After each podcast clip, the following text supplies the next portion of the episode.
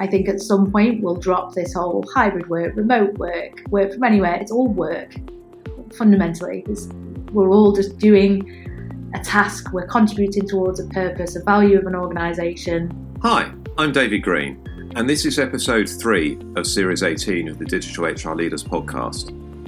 You just heard Nikki Hoyland, CEO and co founder of Huler, talking about moving away from defining where work gets done and instead focusing on the task at hand, the ultimate goal we're striving towards, and letting people figure out for themselves the best way to do that.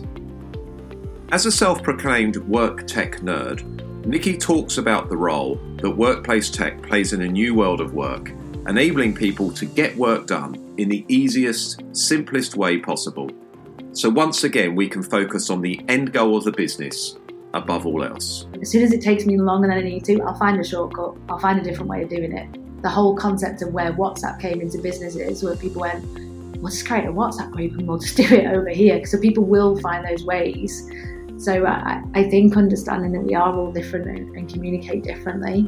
Throughout this episode, Nikki and I discuss how workplace tech has rapidly evolved over the last two years and what to expect of workplace tech, employee experience, and digital well-being moving forwards. We look at how to set up your hybrid meeting for success. And we discuss how to create a culture of trust in the workplace, which is vital for performance.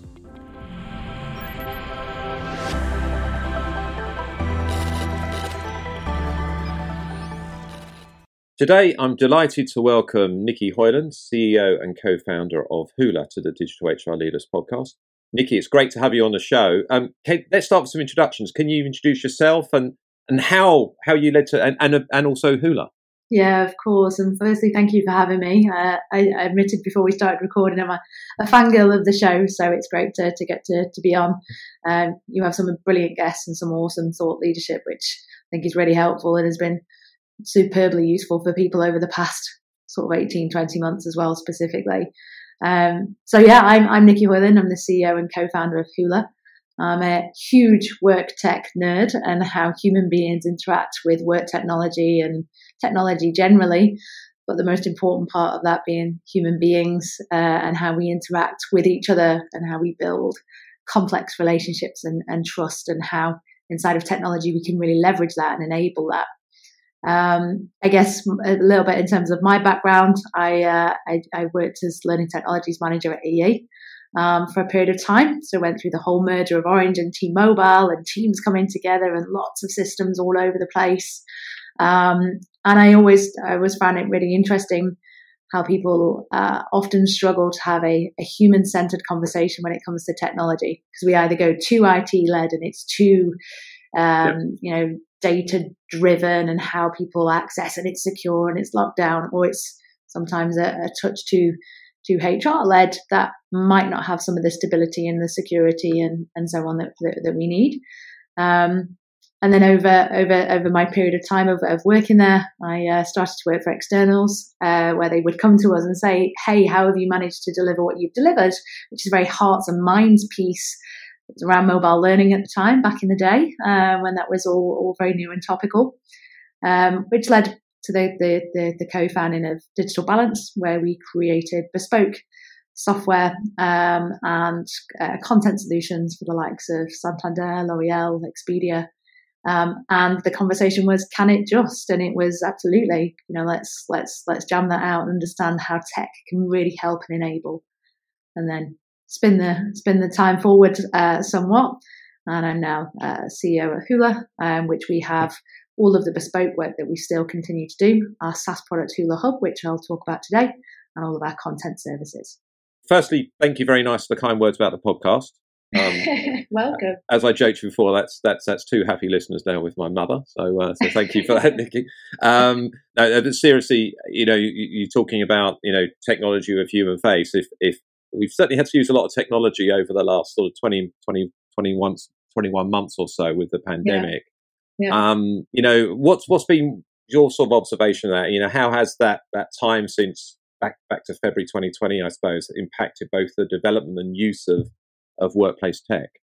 I think it's really interesting in that the technology didn't necessarily evolve or change at the rapid state of which adoption did. um, because we had to, right? We had our back up against a wall. Uh, we didn't know how we were going to continue to be able to function and operate without the use of technology because these you know these structures and this this way of work that was so familiar and so institutionalized i guess in a, in a lot of us of that's the way we've always done things uh, was completely ripped apart um, i think that the introduction of technology enabled people to start to work i think we saw a large period of time of well let's just do what we did face to face inside of tech, uh, which I think has brought its own challenges too. Um, and I do think that we were just more open to, to, to change. And if we tried something before, could we try that differently? Could we try a multitude of tools that possibly we even used outside of work previously that felt yep. familiar to us, felt like it added less cognitive load, um, enabled teams, not necessarily just from the business point of view of hey, there's an 18 month RFP process that we need to go through, and every department needs to be aligned. And by the time we've done that, things have moved on. People were just going and, and buying and consuming tech because they had to. Um, I guess that's introduced a lot of tech complexity inside of the, the technology stacks that we have. But the, the brilliant thing about that was how human connection could flourish inside of those those tech uh, tech stacks that we brought into play. And I guess one of my biggest concerns just at the moment is some of the conversation of, well, let's just go back. Um, yeah. I don't, I personally don't believe going back is ever the right, the right, the right call when we've learned so much and it's been such a time to experiment, right? And find out what works and what doesn't work. Um, and I think it's embracing that continued change, that continued progression and understanding that the future of work and the, the now of work, it's not six months, 12 months, six years' time, it's now, it's been happening for some time. It has changed. And we have to change with that. And technology has to change with that. And technology can really enable that. But it isn't just the answer. There is that whole trust, culture, process, communication, collaboration, um, where and when and how you work, I think is, is got to come into this full conversation. Yeah, it's interesting, isn't it? We we've had the likes of the futurists like Heather McGowan and April yeah. Rinne um, on, and they've talked about how you know the future of work was fast forwarded in sort of like five, ten years, depending on your, your perspective, because of, of, because of the pandemic. So certainly in our use of technology, and I mm. guess there'd been that conversation around remote work for a while, but mm. you know wh- what the impact's been on on well-being or burnout and other things. Clearly, those things that we're still we're still um, you know investigating at the moment, but I think we've proved we can work remotely, mm-hmm. um, mm-hmm. albeit in a crisis. So maybe it's a bit different when hopefully yeah. we come out of the crisis. But I think you're right. I mean, it's rare that you know if you look at the stage of human development that we've gone back to what was what it was before. Mm-hmm. So I guess what the next is is I guess going to be the challenge, and you know it seems that you know, employee expectation, of course, is one of the factors that, that, that, companies are going to have to consider on what, what is next, what their mode of hybrid is, or like a couple of outliers who think that they're going to bring everyone back into the office. Um, you know, mm-hmm. you, you, clearly, obviously, you need to think about customers, you need to think about other things as well. But you know, employee expectations are going to be a big, big part in this. I, I don't yeah. know what you're seeing out there from from some of the companies you work with, but also, you know, mm-hmm listening to workers. You, you mentioned you at the CIPD conference. It'd be interesting to hear some of the discussions that were there. Yeah, yeah. There's, I mean, there's there's so much inside all of that, isn't there, to unpack? And I think, firstly, for me, and I, and I spoke about this passionately when we were in true lockdown, the difference of remote work during having to work at home during a lockdown are widely, widely different. The impact on mental health of not being able to literally switch off from a device because yeah. I've left one room, or if I, you know, was lucky enough to have a multitude of rooms, if I if I lived at, you know, at home or with parents or in a house share or a studio apartment or something, I left a room or a space to literally move a few feet to go to somewhere else to open another screen to connect with people or to to unplug. I replugged into something else. Um, I think the impact of the unknown and you know the, the, the health um, obviously concern that, that, that, that COVID brought and still continues to bring with it had such a huge impact on burnout and on you know people's perception of, of remote work. Um, I do think it's hugely important, and there's absolute responsibility with businesses to start to look at how do we enable people to switch off? Mm. How do we enable, and it's something that I could geek out about uh, passionately, how do we enable this concept of right to disconnect, which absolutely the you know workforce of and digital natives coming through and, and leaving university in a very very different pattern and introduction to work than we've seen previously. That really matters to them. It really matters to all generations in workforce, but it's this pattern that we've got into this grind of, well, we're always on. We're always expected to reply. We're always plugged into something. So how do you balance this right to disconnect, which ultimately would say, right, well, we're switching off work systems in a very regimented way, to yep. I enable you to work flexibly, which includes where and when and how you want to work, because the two cannot sit side by side. Um, and there is you know stuff that we're working on that enables that inside of technology that has this subtlety of suggestion of it's time to disconnect. So actually, we're going to knock these things back because we're using data in a way that works for the user and enables the user rather than a, a stick to, to beat an individual with. Um, so I think that the, the, concept of really separating out remote work during pandemic and remote work um, moving forward, I, I tend to to use the phrase both internally and externally of work from anywhere because that yeah. for me does include face to face interactions, whether that's in an office, in a Starbucks, in a customer site.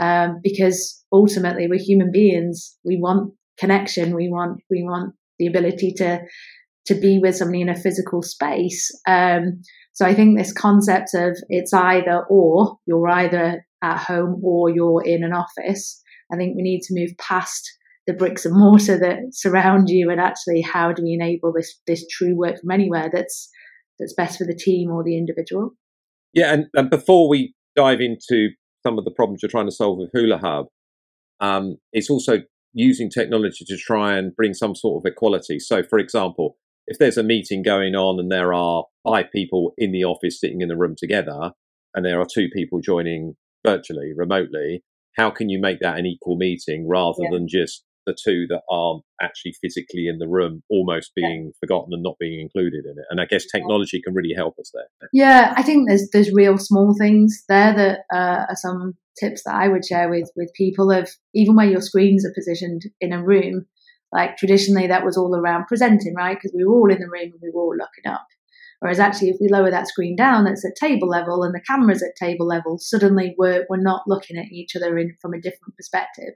Hmm if we can have meeting etiquette that extends like you know outside of just the, the physical seats around the table that says actually when the side conversation that happens in a meeting room it's it's distracting for everybody else and it's not necessarily as productive to the agenda at hand so actually ensuring that that's contained to those that have dialed in um, making sure that there's dial-in uh, that's set up on the invite so that you don't spend the first 10 minutes of the meeting as we all do with how do you dial in did we set it up how do you get invited? That again detracts from from the meeting. Um, but I think it's important to have those that time at the, the either end or the start of the meeting that enables what people deem as this water cooler chat. I'm not sure what water coolers people stand by that, that are as productive as, as some of the chat that comes out, but just enables that.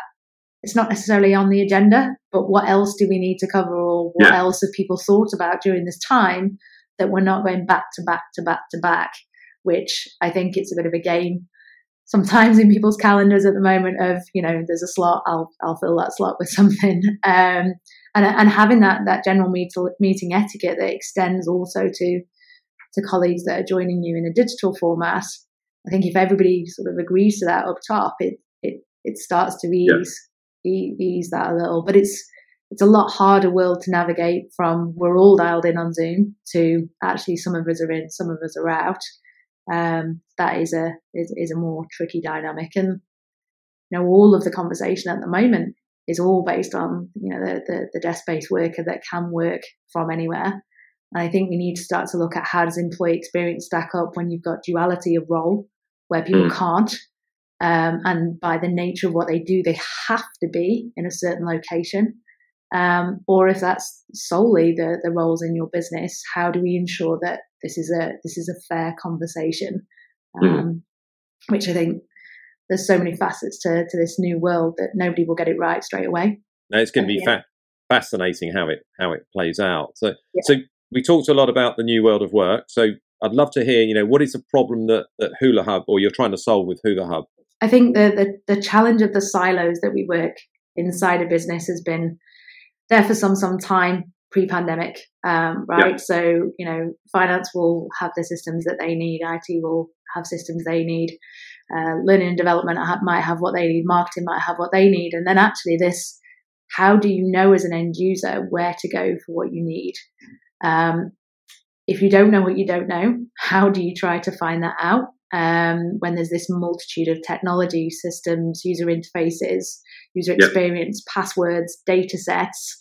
Um, and then with the, the pandemic, we have seen that increase in technology where teams that ultimately it's the same system that they need. So project management, let's say, but teams have gone, actually, this is what works for us. And we want Asana or we want Basecamp or we want insert other name here, which has further increased this siloed nature, which yep. if we're trying to work cross functionally and we're trying to enable people through technology, bringing that into one place so in, in this case, Huler Hub. Huler Hub is the digital launchpad out to everything that you need inside of work.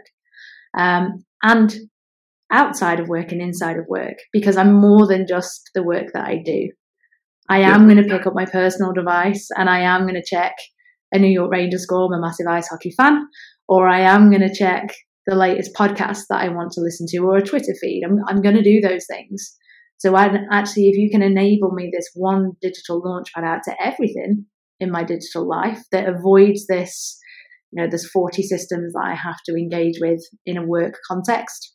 There might be 12, 14, 15 different platforms that you can communicate with me or message me. My last count, I think, was 14 for me across social media, Discord, WhatsApp, iMessage, email, uh, and and. Yep. Um, and how do we bring that into one place to reduce that digital noise, that digital burnout, and start to ease some of the, the cognitive load? Um, I think, as we, we touched earlier, part of the evolution of, of Huler is the, at the moment very admin down and end user up. So, how do we enable people to collaborate where there isn't just here's everything on the LMS that you need or here's yeah. everything in SharePoint that you need? There's this way of an end user to go, actually, I can curate a collection and I can share but as we start to evolve that, how do we then enable this juxtaposition of, I, you know, I, I need the right to disconnect, but I also need to be able to work flexibly. So enable technology that could go, actually, the work-based stuff now is going to knock back. So you can still engage with everything personally. But we're going to go a little bit further than that. So we're actually going to knock back some of the New York Rangers score or your Ocado shopping list and suggest that you've probably been plugged in for too long. So you know, we've got some sort of responsibility of your digital well-being that says, let's unplug, let's get outside, let's get some exercise, some fresh air, and interact outside of just a digital space. Um, so that's the that's the challenge, and that's some of the the, the roadmap that we're we're starting to look to deliver inside of Huler. So, in, in short, it's one place you go to access all the technology you need for work and for home and personal whatever. Yeah. Coupled with uh, some some analytics, I guess, behind it that, that help support well-being. So, i.e., David, you've been spending far too long reading blogs about Liverpool Football Club, for example. You know, to just to, to, to, to, twist the New York Rangers thing into a, into a different sport. Yeah, so that, for me, that's less about what have you been doing because I think sometimes that can be seen as a stick to beat people with, and more yeah. that actually digitally, like 12 hours in a digital space, 13 hours, 14 hours, need to be able to come away from that and, and, and relax and unplug. And that's not necessarily a, we're going to enforce.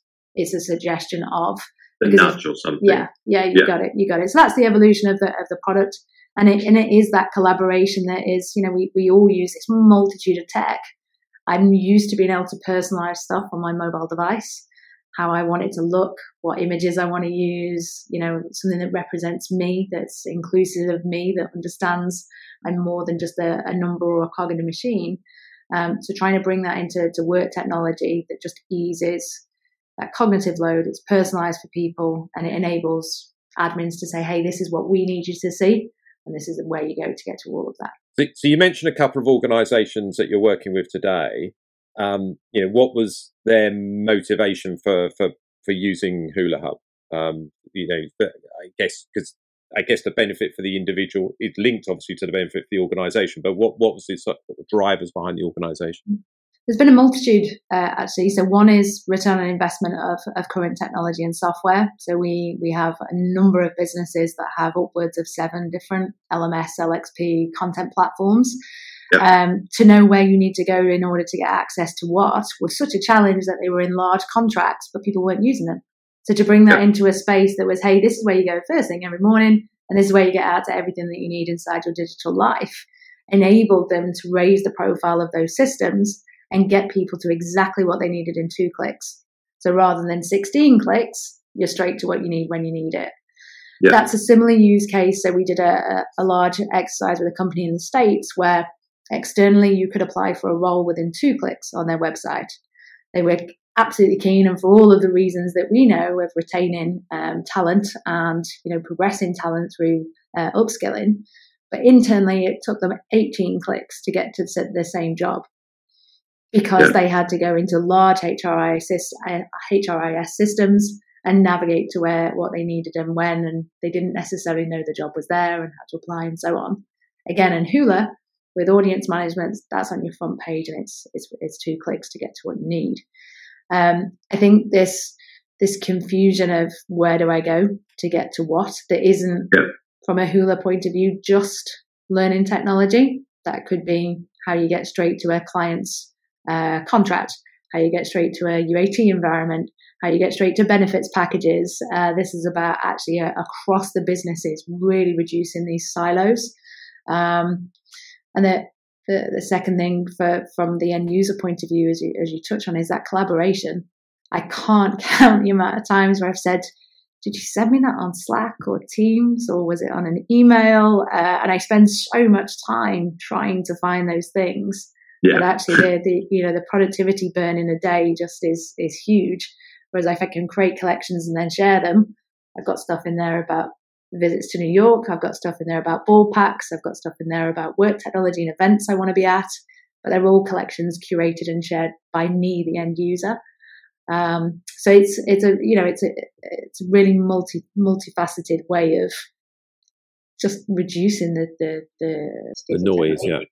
So it's like usability, adoption, collaboration, Got experience. It. It's important to me as well from a from a vendor point of view that you know everybody can play in the same sandpit. I think, and in our in our industry, we we have seen over over the years a lot of like head clash with vendors where there's been this reluctance to want to collaborate and work together and actually reduce some of that complexity and make this frictionless for our people. So if we can enable that, that actually why wouldn't you put all of these multitudes of things in? Um, I think that starts to just, as I say, help with that cognitive load uh, in a you know anybody's day at work, the system that you you need to navigate to. You need to be focused yeah. on what you're there to do, right? You want to be in the zone of, of why you're there. You don't want the oh, how do I get there? And I don't yeah, know yeah, where I need to be, and it takes me so much time. Let's just reduce some of that and just make it easier for people. Sounds, sounds, sounds good to me anyway. When we come back in just a moment, Nikki talks us through her views on the future of workplace tech. This series of the Digital HR Leaders podcast is sponsored by Huler. Huler Hub is a personalised digital workplace solution designed to boost productivity, save you time, increase employee engagement, and help enable a more connected culture, no matter where your people are. After decades of uninspiring workforce platforms, Huler Hub is the go to platform for leaders wanting to meet the needs of their employees, boost their well-being, enable more flexible styles of working, and forever improve the way we work. It's a revolutionary way to connect everything we use on a daily basis and access it all with just two clicks, keeping you organised and saving millions of pounds in wasted time. To learn more, visit huler.io. That's H U L E R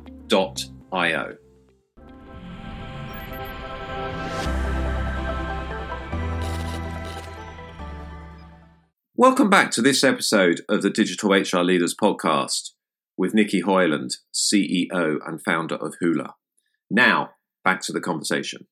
in, in terms of looking at the, the sort of wide, the, the, broader future of workplace tech, what do you think the future has in store um, for workplace tech? obviously, it's been a, a time of a lot of investment in, yeah. in, in workplace technology. You know, particularly in the last twenty months, I think there's been a lot of activity going on. Are you really interested to to hear your thoughts about that? I think we'll we'll see a lot more um, flexibility inside of technology. Uh, I think people will go less for high rise, large, big stacks that are quite difficult to be agile um, inside. Um, and potentially you're, you're purchasing things that you don't always necessarily require or need. Um, and I think some of the nature of that's born out of there's no one silver bullet system for any business because technology evolves. So does business. So does you know the way that we want to interact um, and engage with with tech. Um, so I think certainly flexibility. Um, I think the you know our, our end user and, and, our people being much more aware of uh, the data that's tracked on them and how that's used for good. Um, you know, we're, we're seeing companies now use that as a marketing criteria, right? So the latest iOS allows me to control who can see what I do and don't do. And I think if we're using data to enable and um, you know, really, really ensure our people can be the most productive and we care about their digital well-being and we care about their progression, I think there's a real transparency of how that, that data is then, then, then started to be used. And I think personalization, um, the more and more that, you know, we, we, we sit in disparate teams uh, around the globe and we work asynchronously, we, we need to be able to still feel a sense of connection together.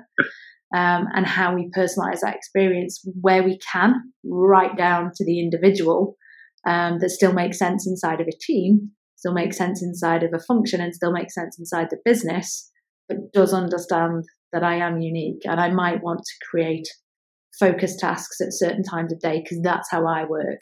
Um, I might want to access them on a multitude of devices, but I might have specific tasks that I do on different devices at different points of time. Um, so I think it is around this flexibility, choice, personalization that we'll, we'll, we'll see the change in work technology.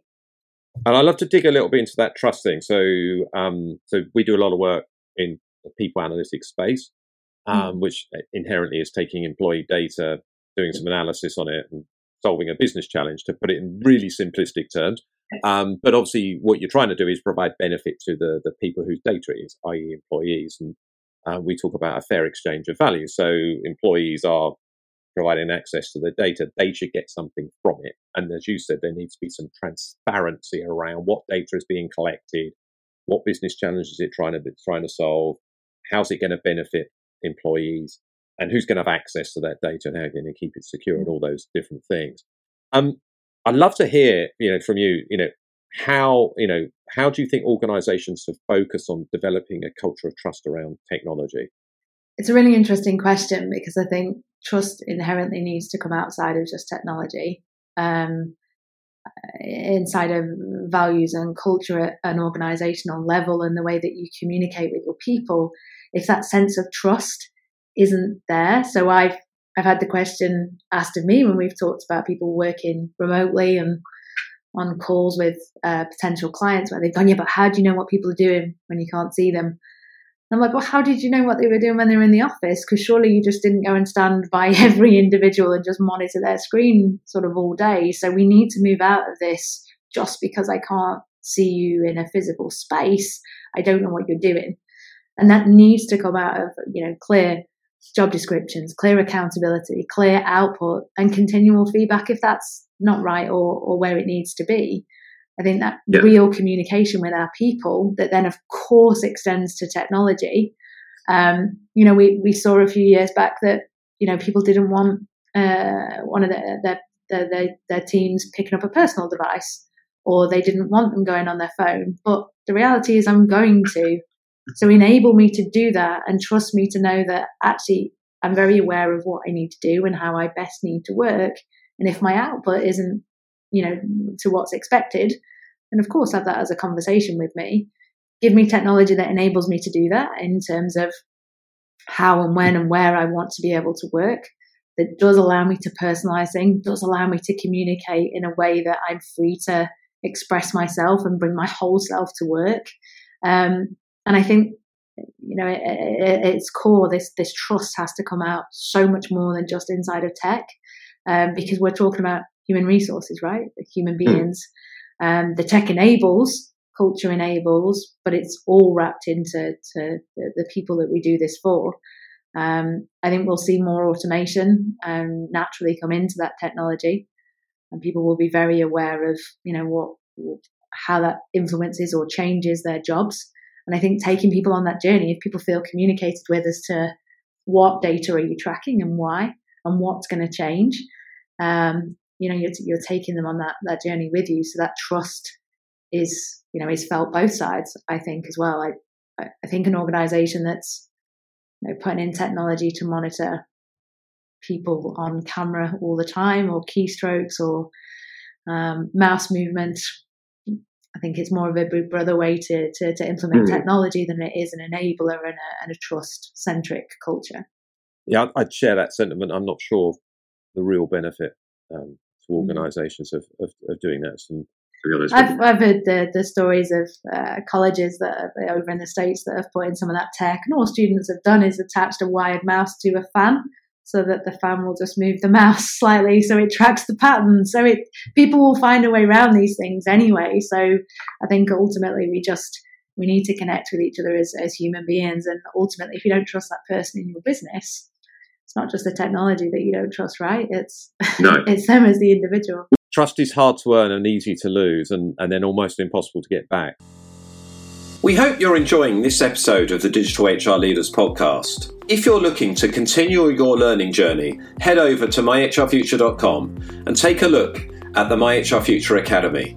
It's a learning experience platform supporting HR professionals to become more data driven, more business focused, and more experience led. By taking our short assessment, you'll see how you stack up against the HR skills of the future. Then, our recommended learning journeys guide you every step of the way helping you to close your skills gaps, deepen your knowledge, and press play on your career.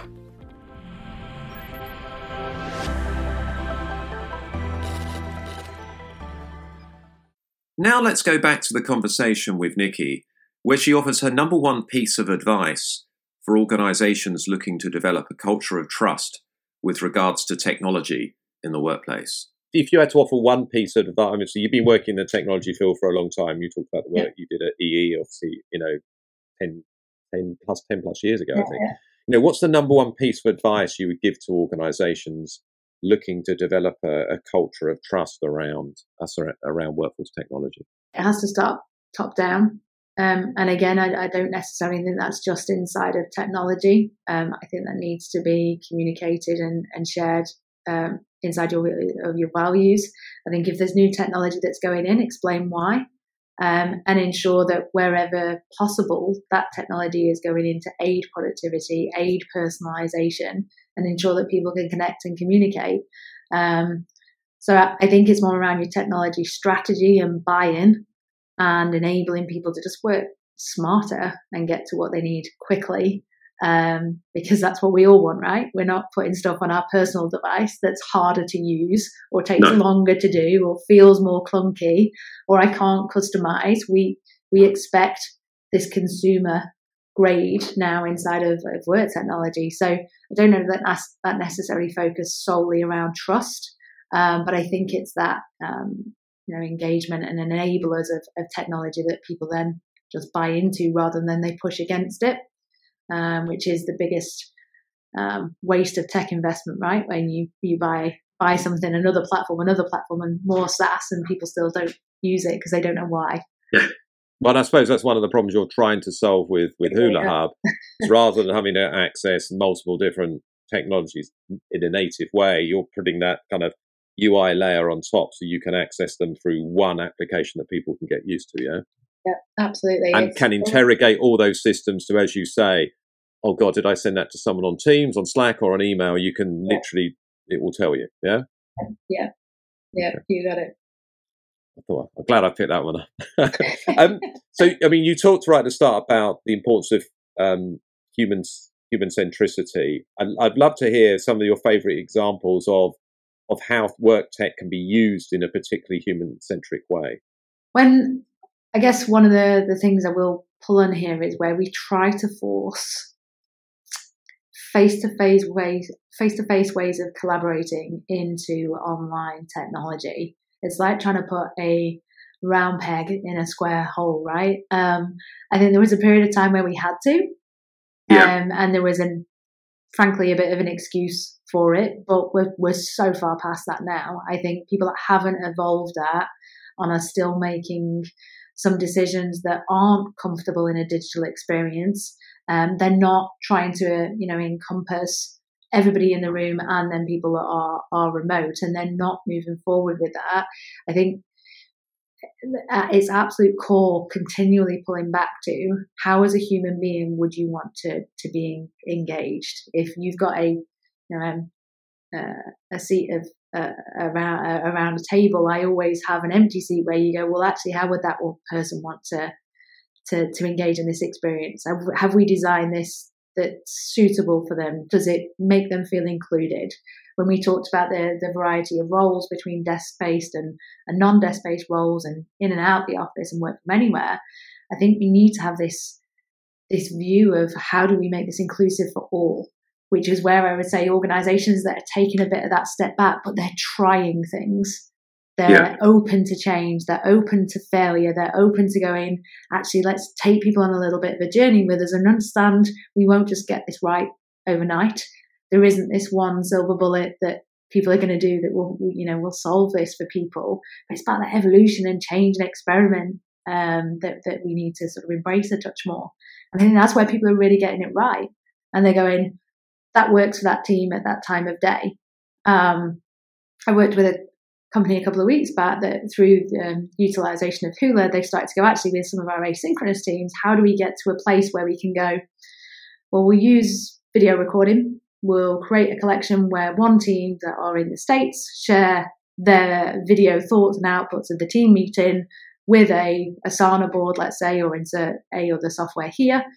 And then we'll allow the secondary team that perhaps are based over in New Zealand to pick that up. They watch the video back, they look at the notes, they comment back, they record their video. We've got this really great way of communicating and collaborating that when we do have those hours of the day that we can be on the same call and things can happen live, we make real, real use of that time um, rather than trying to shoehorn in these different ways of working. We've gone, well, how could we do that differently? Um, and I think companies like that that approach those ideas, they try the experiment, um, are those that are doing it really well because they're understanding the human beings this is all for. This isn't automation, it's not machine learning, it's not AI. That's coming in, of course it is, but ultimately we're we're doing all of this for the, the, the human beings. And I suppose you know, again, if you're whether you're just using digital to maybe replace a, a way you've done thing, even if it's a face to face, particularly if it's going to be people, you know, people face to face, people not, um, people virtual. Don't just take your analog process and digitize the same process. Yeah. You know, Yeah. use use the technology as a way to change the process and make the experience better. And presumably, you know, you're a big advocate of actually designing things with with employees rather than for them. Absolutely, yeah. Again, it's that I feel engaged. I feel like I've been part of this. You've listened to me. You know, ask your people how they want to work. Ask how the team best functions. Um, start to listen to what they need and, and, and react, and then evaluate it. And if it doesn't work, no worries. Let, let's try to, to do something differently. But again, if that's set out of the intention of look, we've not done this before, and we're trying to figure out, out, out the best way to do this, rather than just we always did it this way in an office, so we're now going to do that across video. Um, let's you know let's just let's just try to do things differently. And I think technology is such an enabler of that. There's so much new tech that comes out that those people that bring that in to go, well, actually, I use this outside of work. Um, why don't we bring in more more things like that? I, it, when Clubhouse was huge during you know core of the the pandemic, I saw so many more people that I en- engage with in a work context send me voice notes, send me WhatsApps with a with a voice memo to it than I ever did before because there was this medium of I just need to- to share with you some dialogue that isn't necessarily a text, it's not necessarily an email. I don't need to call you because you might be busy, but I'm just going to give you a bit of a download of my thoughts. And that was all sort of, you know, coming out of, of, of different platforms and different mediums. So uh, I'd say sometimes from certainly from a HR lens, look outside of, of, of our, our world, outside of your industry, what are other people doing, and then inside of consumer tech, what's what's going on and what are people what are people trying? Because let's let's try and embrace some of that. Right, bit of a bit of a di- incredible question. This one, uh, what does finding the right balance between technology and a human touch actually look like? I think again we've touched on a lot of the core themes of trying to remember that personalization, yeah, um, making that frictionless. As soon as that system's hard for me, it's already pulling cognitive load off of the task that I'm there, there to do. Um, yep. As soon as it takes me longer than I need to, I'll find a shortcut. I'll find a different way of doing it. The whole concept of where WhatsApp came into businesses, where people went, "We'll just create a WhatsApp group and we'll just do it over here." So people will find those ways. So I, I think understanding that we are all different and, and communicate differently. Um, personalization for me, as, as I've mentioned a couple of times, is, is absolutely huge um, especially if we're not necessarily with those teams, we don't necessarily have a fixed abode or desk. Allow me to curate my own workspace that makes sense for me, right? I do that on my iPhone, I do it on my iPad, I do it in cloud based systems to enable me to do more of that. Um, and I think not not forgetting that ultimately as human beings we do want to connect with each other. We want to learn about each other we want to um, you know learn skills and share skills from each other that is about experience and story and narrative and connection so not forgetting that at its core you know we're not putting two machines together we're putting two individuals together and enabling that to, to grow and flourish i think is really important which when we touched on the the did you know the meetings where some people are in the room and some people aren't yeah. allow that time for natural natural discussion um, I think we'll see a lot more change with more digital natives coming into the organization. They've gone through a very, very different experience into the world of work than many of us did. Um, they have, you know, a lot of uh, different things that matter to them. We've got a lot more multi generations working side by side. But why wouldn't you allow that to flourish inside technology that just makes sense? Um, again, I think as soon as it's too cumbersome, um, people won't won't want to use it. And I guess certainly one of the things I've heard from you is is is enabling Alexa using technology to enable flexibility uh, around you know where work's done, when it's done, and how it's done. Mm. That's that's. I mean, is that something? I mean, I'd love to hear a little bit more more from you on that. Yeah, I think the focus at the moment, everybody's focused on where. Yes, everyone does seem to be focused on where, don't yeah. they? it's all where, and I, I've I've shared a lot externally that I think at some point we'll drop this whole hybrid work, remote work, work from anywhere. It's all work fundamentally. It's, we're all just doing a task. We're contributing towards a purpose, a value of an organization um, in order to make money and for us all to, to, to live and have the lives in which we do. And, and I know um, the last podcast I listened to was all about the livelihoods that we all have. Um, and I think moving away from just the bricks and mortar or the location that you do what you do, the construct of this working day um, uh, was all built around manufacturing and Henry Ford and this 9 5, Monday to Friday, 40 hour weeks, and this is how it's done. Things have changed, things have evolved. Like, we're so much more aware of how our customers want to be engaged. So, what platforms and when, and how do they, how quickly do they expect to re- be responded to? Um, what do they expect from a digital experience? Are they going to go in store? Do they expect something really rapid and always on? So we're doing all of this research when it comes to customers, but we're not necessarily looking at that all the time when it comes to our people. And I think when we do, we start to realize that the where of flexibility also ties into uh, when. So if that is, well, I'm offering flexibility that you know, to you know help encourage working mums back to the workforce that have been hugely impacted by the, the pandemic.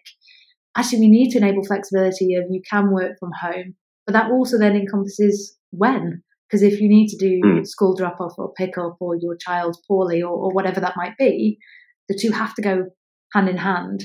So I think creating some of these and you know internal SLAs as teams that says, you know, if I email outside of these times, that's my working pattern but I don't expect you to reply. So there's not then this drive of always on digital burnout and this repetition that we can get into, but allow a team to set that as an SLA. So we start to look at flexibility across teams and our own kind of, I guess, working constructs. And then I think how ties into that. Um, of, you know, there isn't necessarily just one way to do a task. And as human beings, we'll find the way that works best for us, that's quicker, that's smarter, that functions best for our team. Um, that's all about change and evolution. So allow people to explore that and experiment how they need to they need to be their most productive. Um, so I think those three angles of where, when, and how, we start to look at, at flexibility, you know, really start to open up the conversation and you know past oh I'm in the office three days and I'm at home two days and this weird construct that we're trying to find that's this golden rule that if I'm honest I'm just not I'm not sure exists. Um, that doesn't remove the need for face to face interaction. Of course it doesn't, but I just don't know that it needs to be in a set pattern. Yeah, and, and I guess from, from listening to what you're saying there, you know, organizations can enable that, but ultimately they need to empower teams, as you said, yeah. to to set ways of working, I guess, within the team, depending on the you know how that team is constructed and, and with who. And as you said, then the when and the how can be can be dealt with as well as the where. Uh, but yeah, well, I think we are fixated on the where at the moment, and I think we'll become less fixated on the where. Hopefully, we'll become less fixated on the where over the next sort of twelve months or so. Um, yeah. Thinking more broadly, I mean, you've talked a lot about personalization, and clearly, you know, a lot of what we've been talking about is very much centered around employee experience. Now, what is what for you? What is the future of employee experience? How do you think we'll see it change in in 2022 and beyond? I think ultimately we're you know we're we're going to see people want more of that that consumer grade touch inside of tech specifically. But yeah. I think when we think about employee experience, we go immediately to tech. So many people go straight to, well, you know, we'll, we'll put a platform in for that, which I appreciate the irony of, of me saying that given what I do. But it, for me, an experience is something that creates a, a memorable mark uh, on on someone.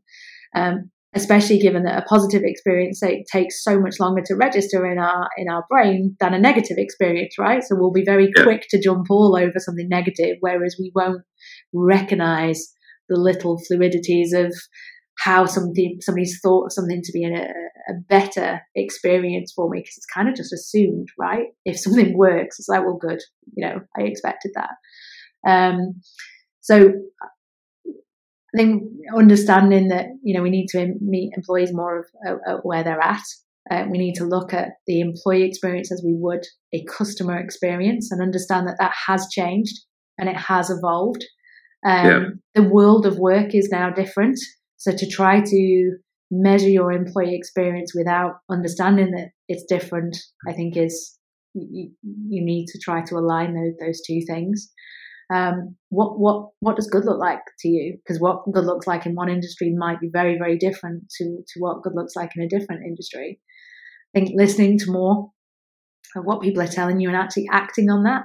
So it's all well and good to go. Oh, we do a pulse survey and we ask people, you know, how they're feeling about things, and then we do another pulse survey.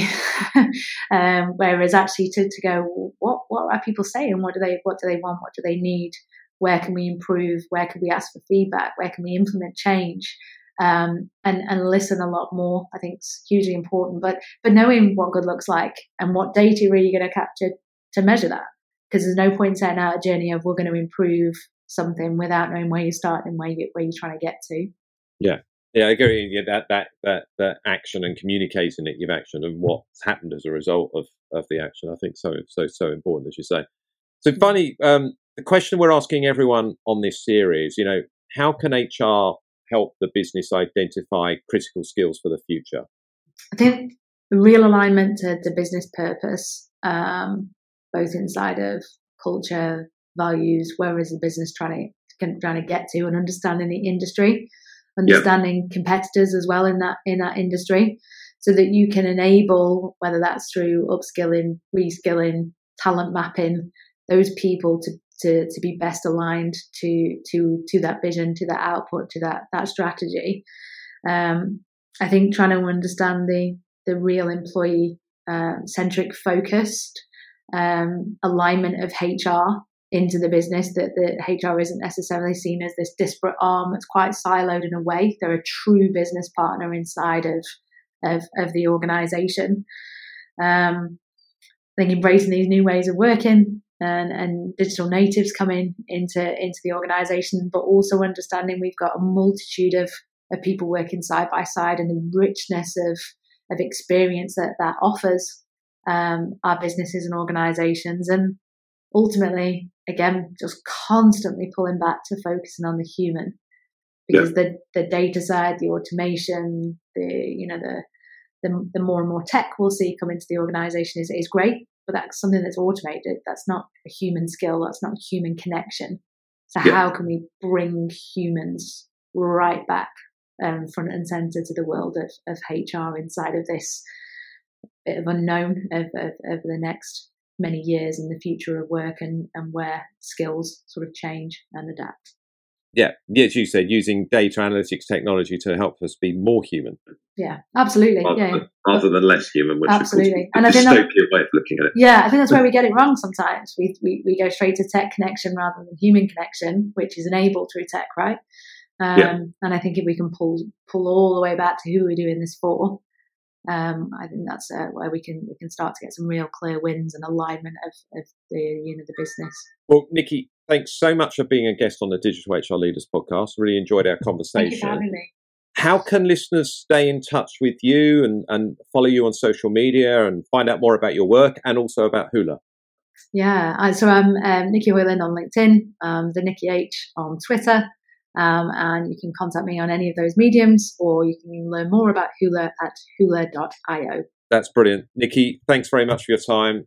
Love, love, really enjoyed speaking to you, and I'd love to speak to you you know, a few months' time when hopefully we're, we're, we're out of the pandemic and we'll see yeah. how some of this stuff is bedding in. Yeah, absolutely. Thanks for having me. Have a great day. Thank you for tuning in to this episode of the Digital HR Leaders podcast.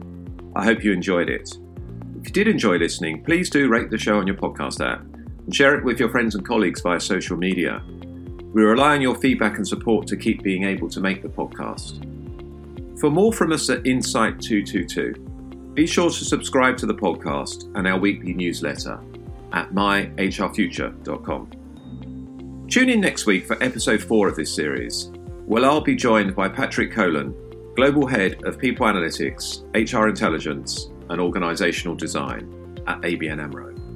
Until then, stay safe, stay well, and take care.